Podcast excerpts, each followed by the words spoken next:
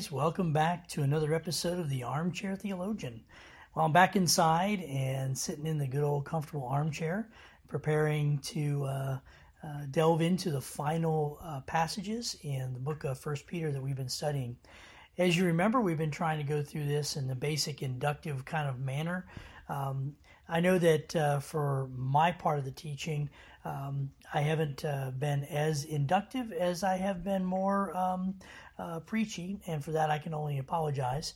Uh, but a true inductive Bible study is one that uh, starts off in basically three phases. You have the first phase, as we've talked about in the past, where you look at just what it says. You just read the scripture the way it is. Um, don't add anything to it. Don't take anything away. Just read it and let the words soak into you. second phase is when you sort of dive in deeper. You start looking at certain things and, uh, like for instance, repetitive words, words that um, that stand out to you, passages of scripture that were quoted from other parts. Um, try to keep your mind open to to what I call echoes echoes from the Old Testament, echoes from other passages in the New Testament. Um, what I like about all the books in the Bible is that they're all interconnected. And just like a, a pebble that dropped in the water and the ripples move out progressively to from one shore to the other, starting from that one spot, you oftentimes see those ripples, or what I like to call echoes, um, from previous passages because many times passages build on each other. And so you look for those. Um, you look for something that we call an idiom. An idiom is uh, simply just a Greek phrase or a phrase in any language really uh, that is that may be uh, mistranslated or translated in a way that we may not understand in the English. Uh, and you also need to have yourself a really good Bible, a good study Bible. I would encourage you to find a Bible that has uh, a word for word translation. Um, as much as many people like the New American Sta- or the New International Version or the the Living Version or the New Living Translation, um, all of those uh, translations are more dynamic equivalents. They're not really a word for word translation, and so when you're doing these kinds of studies, you really need to have a good word for word translation. Uh, the top three that I recommend would be the, the well, four I should say. King James is always there. Uh, the New King James probably is a better, more modern reading of the of the original King James, and and so if you struggle with the these and thous, that's a good uh, step uh, up. Uh, and then you have the New American Standard and the English Standard Version. All of those are incredibly readable uh, and are written for different levels, uh, but all uh, uh versions that are word, what I would consider a word for word translation. So you get those a good study Bible with margin notes and uh, and notes along the bottom of of the page. Uh, will be helpful in your study as you begin to peruse and go through Scripture. So, that being said, we're going to finish out our study in First Peter. Um, I'm only going to be dealing with the first few passages of of the end of chapter four. Um, in fact, if uh, you want to turn your Bibles, uh, I would encourage you to turn to the book of First Peter, chapter four. We're going to be in verse twelve. Uh, probably going to go through till about verse. Uh, well, I might do all the way to the end of the chapter, but I, I doubt we're going to we're going to dive too deeply in all those verses. Just the first few. Um, the goal of this uh, teaching is just to get you started uh, for a study that will hopefully carry you the rest of the week, and maybe even into next week um, as you go through this. I'll also include in the in the in the notes underneath the video. Um, you'll have uh, some study questions that you can ask yourself or your family and friends as you're gathering around to watch this. So I don't want to spend too much more time going into the basics. Um, I really want to sort of just dive right into this. Peter is writing this book to a dispersed population that is part of the first century church as they were uh, trying to figure out how to live in the new reality of being uh, separated from their church in Jerusalem because many of them were starting to be spread out because of persecution, um, combined with the new Gentile uh, infusion that had come into the church due to the work of Paul and some of the other apostles. And so Peter is wanting to give some basic uh, teaching. And remember, this book is written early on in the uh, life of the church. It's one of the one of the earliest books we have. Not the earliest, but it's one of the earliest. Um, it was written between the time that James wrote, because he was the first writer in the New Testament, and uh, about two or three of the books that Paul had written, because Peter actually references some of the things that Paul had written as um, as it was passed out um, through the churches, and so there was um, there was that connection that Peter was trying to make to what not only was being written in the first century with the church, but also with the the consistent teaching of the Old Testament. And we see that here. And Peter's writing to a group of people who are dealing with the beginning stages of what's going to end up being some serious persecution.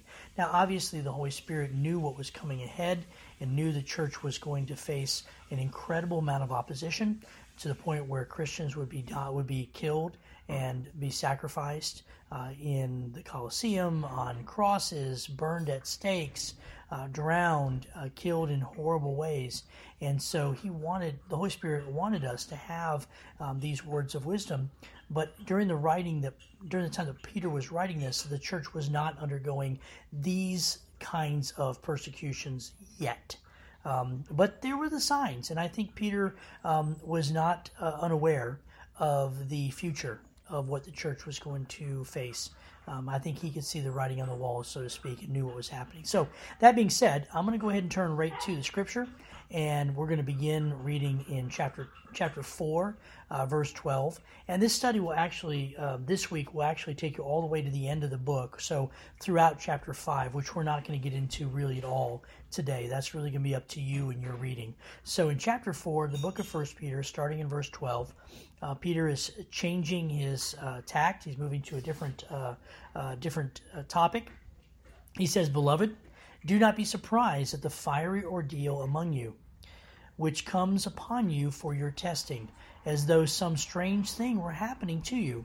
But to the degree that you share the sufferings of Christ, keep on rejoicing, so that at the revelation of His glory you may rejoice." with exaltation. If you are reviled for the name of Christ, you are blessed, because the Spirit of, the, of glory, the Spirit of glory and of God rest on you. Make sure that none of you suffers as a murderer, a thief, an evildoer, or a troublesome meddler. But if anyone suffers as a Christian, he is not to be ashamed, but is to glorify God in his name. For it is the time for judgment to begin with to uh, is a time for judgment to begin with the household of God, and if it begins with us first, what will be the outcome for those who do, do not obey the gospel of God? And if it is with difficulty that the righteous is saved, what will become of the godless man and the sinner? Therefore, those also who suffer according to the will of God shall entrust their souls to a faithful Creator in doing what is right.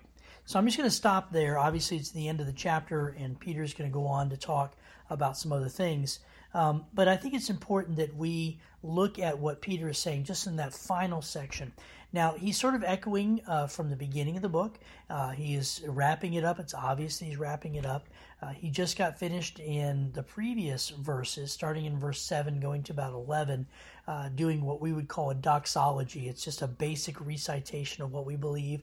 It's again that creed model um, that's found very often in the New Testament, and Peter likes that model. So does some of the other apostles as they are writing. I know James has a, an element of that. Paul himself has moments where he um, uh, waxes poetic, and uh, we oftentimes believe that some of the early writings um, of Peter and Paul were uh, turned into songs for the first century church as they were adding to their songbook uh, um, and doing that. So that's kind of where Peter was coming from.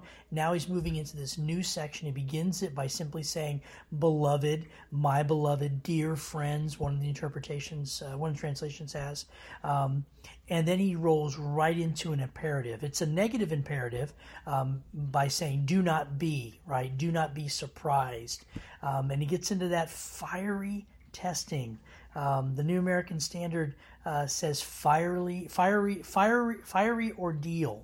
Um, and so it's it's kind of a neat uh, word there. The uh, the word in Greek is pyrosis, um, and it's used in a variety of different places in the New Testament and the Old. It's it's actually found more in the Old Testament than the New, and um, I, will probably put some verses up that you guys can look at that. Uh, some of the old um, the Old Testament background would be in Proverbs chapter 27 verse 21, Psalms uh, chapter 66 verse 10, Zechariah uh, chapter 13, verse 9, and then a good old favorite, which will be Malachi, we'll get into in a little bit, chapter 3. And I think that Malachi is really where Peter is drawing a lot of this from. But what it what what it what he's referring to, and this is one of those echoes I was telling you about. It's a ripple or an echo from the Old Testament. Peter's reaching um, uh, uh, into the beginning parts of, our, of, the foundation of the faith into the book of Psalms and some of the other areas, and, and bringing out this word that's translated into Greek as pyrosis, this burning ordeal. It's a metaphor about the refining of metals.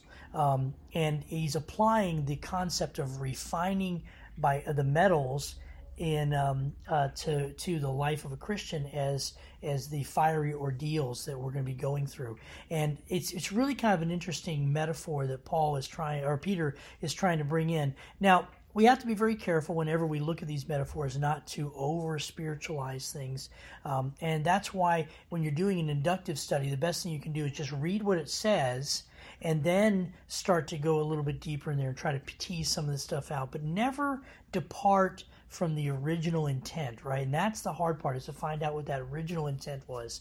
Um, so we know that Peter is not writing from any because there's no there's no evidence in history and there's no real evidence in the text that Peter is talking about any fresh um, increase in sufferings that are happening in the churches in Asia Minor that he's writing to. Um, in fact, he's just repeating language that he used from the first chapter um, in verses six and seven. Um, Peter is trying to sort of bring everybody back in. He's um, in preaching. We like to to say what we're going to say, say what we have. Uh, we say what we're going to say, say what we have to say, and then we repeat in the very end by saying what we just said. I know it's kind of confusing, but that's kind of the model that a lot of preachers use, and Peter is no different. He's just he's he's summing everything up, bringing it back into focus, and he's reminding the readers again about the the what the fiery ordeal's purpose is. The purpose is to test and refine our faith. And you say, well, why do we need to go through that? Um, if you look through the history of the church, the church has been built upon the blood of the martyrs. You go back from the earliest times in the days of Peter, Paul, James, John, the rest of the guys, um, you'll see that that the foundation of the church was really laid with their writings, but just above that was the men and women that were willing to die horrible deaths for the cause of the kingdom of Christ. That's a powerful testimony, and people are are drawn to that um, that ideal to be able to be willing to die for a cause. Um, and I think those are things that even to this day we tend to long for. Um, you look at the millennial generation that a lot of people like to, in many ways, disparage because they don't look at the world in, in the way I do because I'm not a millennial. I'm close, but I'm not really a millennial. And those that were older than me, um, they oftentimes have a level of disconnect with the millennial generation. But one thing that I've seen with these young millennials is a desire to connect to something that's bigger than themselves, um, to be able to make a difference in the world. Um, this is where a lot of the millennials live. This is one of the reasons why this particular passage and passage like this in the New Testament can be of great use when witnessing to people in that generation because it allows them to connect to a vision that's greater than themselves. And that's what Peter is trying to say here. He says, look, the, the, the message and the, the meaning of the gospel and what the church really is is far bigger than anything we can imagine. And that in order to really refine us, we have to go through that refiner's fire. Um, now, Peter talks about, I'm just going to touch on this. I'm not going to dive too deeply this moment, but Peter sort of touches on this when he um, talks about in verse 17 the idea that there's going to be a, a, testing of the house of God. Look what it says in verse 17. It says, For it is the time for judgment to begin with the house of God, the household of God. He's saying that it begins with us, right? We this testing, these fire fiery ordeals has to begin with us because we have to have a rock solid faith that's been tested by the fires of persecution in order to be able to have a meaningful message to those that are outside looking in. Um, I, I, said before in previous uh, messages that, that you ought to look at the Fox's Book of Martyrs. I tell you, there are some amazing testimonies in there of modern day um, martyrs that have gone to the point where they've been beaten and killed, and that individuals who who watched this happen, and in some cases partook in the in the killing of of the of particular martyr, only to be so convicted by their death that they come to Christ themselves. Um, a really good book on that is I think it's called The Edge of the Spear or um, the tip of the spear. Um, it's a story of the missionaries that were down in South America that were killed, and the individuals that were part of that came to know Christ later um, as as because of that sacrifice and the willingness of the missionaries to stay on the field, the wives of those missionaries. Um, so we're saying that uh, the, the idea here is that um, that God is not punishing believers for our sins so much as He's allowing the suffering to purify the church. He uses it to provoke believers in many ways to make a clean break um, from the sin. And so judgment has to begin with the church. It allows it to be purified and to be holy and to be an offering that would be worthy of not only God, but that offering that's in view of mankind uh, to be able to give them a, a reason for what we're doing. So this is why God purifies his church. It's his church, not ours. Um, and we need to be willing to this. Now, in the same respect, um, you know, this purification process for those of us that believe, it may get old. We may say, you know, Lord, enough. You know, we've we've gone through this enough judgment. We're ready to ready to get back to meeting face to face. We're tired of the the virus. And if, if some people are thinking that this is a um, a form of judgment of God, and maybe it is. I'm not God. I'm not going to make that statement. Um, but uh, whether it is or not, uh, we need to recognize that it's God's church and he's going to do what he wants to with it.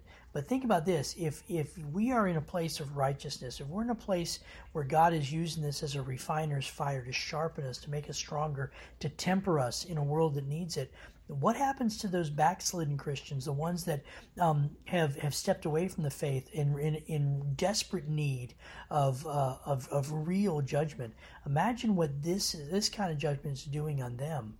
I mean, I don't I don't consider myself um, as somebody who's arrived. I don't consider myself as, as as as righteous in the sense of anything that I've done. My righteousness comes completely 100% from Jesus in me, and and what He's done in me, not what I do for Him. Um, but it it drives me to want to work and strive hard for my God.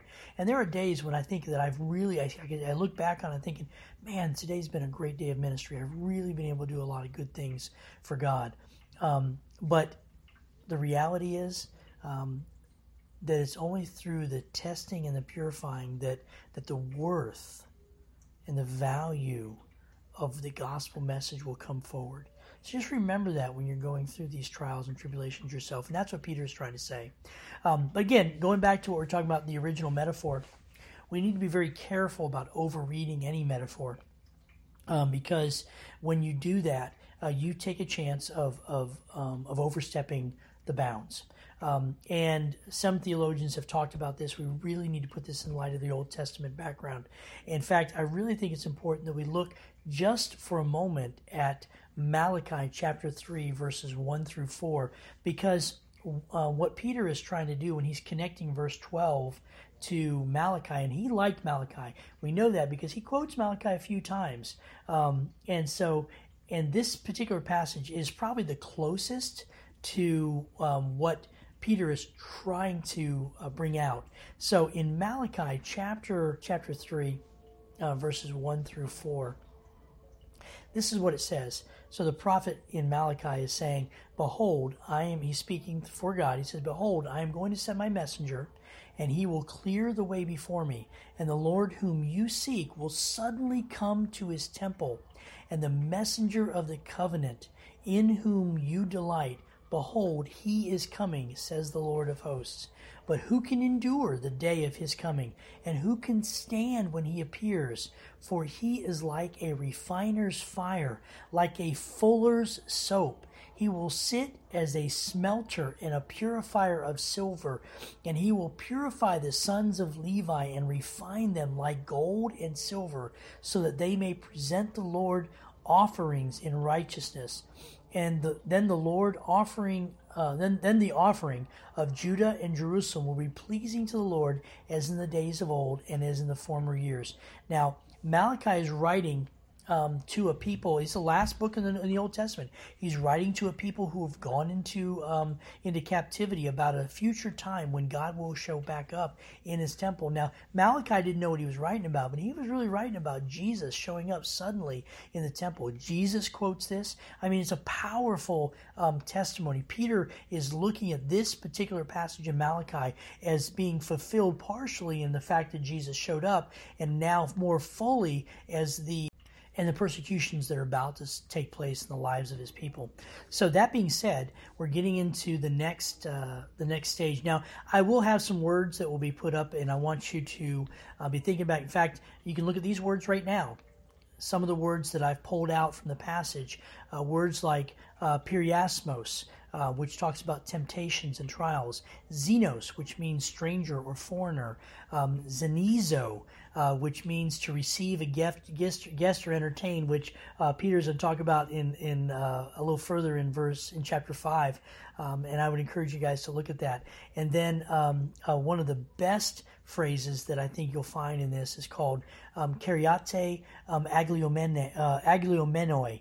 Um, it means rejoice and be glad, and that's what we're supposed to do when we are confronted with uh, the firing temptations is to rejoice and be glad in that tempt in, in that trial and that testing um, this notion of being um, of sacri- being uh, uh, of suffering for christ um, is, is, a cause for joy is a reflection of what we see in the book of acts um, in fact in book of acts chapter 5 verse 41 it sort of brings that out um, and the purpose uh, is is is something. The purpose is introduced by a single little word that Peter uses called hina or ina.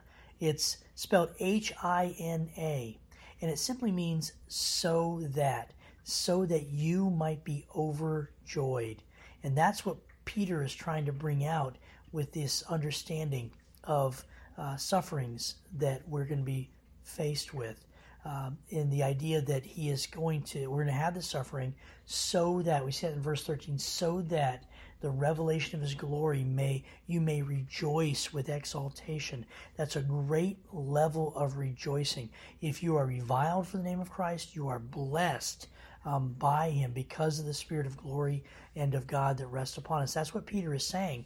And so we see that notion um, that starts off when Peter says the word simply hina or so that. He's pointing this future glory, this future joy that's going to come out because of this. And we not to be to be rejoicing now for what's going to happen in the future. Um, the idea that, that as believers, we are to respond with any suffering that comes our way with a level of joy, knowing that it's all belongs to God. And it's that intensity of joy that we have that's going to come out not only now but also in the future. Um, and it's reflected in those simple words rejoice and be glad. Um, these two terms uh, kariate um, aglios ag, agliomenoi. Um, and we see that echoed in what jesus said in matthew chapter 5 verse 12 when he said, Blessed are you when they persecute you and revile you. So, this is a concept that was near and dear to Peter's heart, and he wants to close out his teaching with the idea that suffering is going to take place. Now that's really the, the, the beginning of this study, and I've taken almost what 20, 30 minutes to bring this out, um, and I know that you guys can go into this much, much deeper than we have, and I want to encourage you to do that. So hopefully the questions along with the passages of Scripture that I've, I've given you Proverbs, Psalms, Zechariah, Malachi, along with the words that um, we put up, will allow you to be able to see more fully what Jesus wants you to get from this through Peter. Um, Peter was very close to Jesus, he spent a good deal of time to him. And so we can see that echoed, if you will, in his words, as he's trying to reconnect with what Jesus had originally given us with the idea of persecuting that was going to happen on the Sermon on the Mount. So um, that's uh, the thrust of this. I want to encourage you to continue to uh, read through to the final chapter of Book of Peter, uh, First Peter. Look at the questions that I'm going to put in the comments and begin to ask these questions for yourself.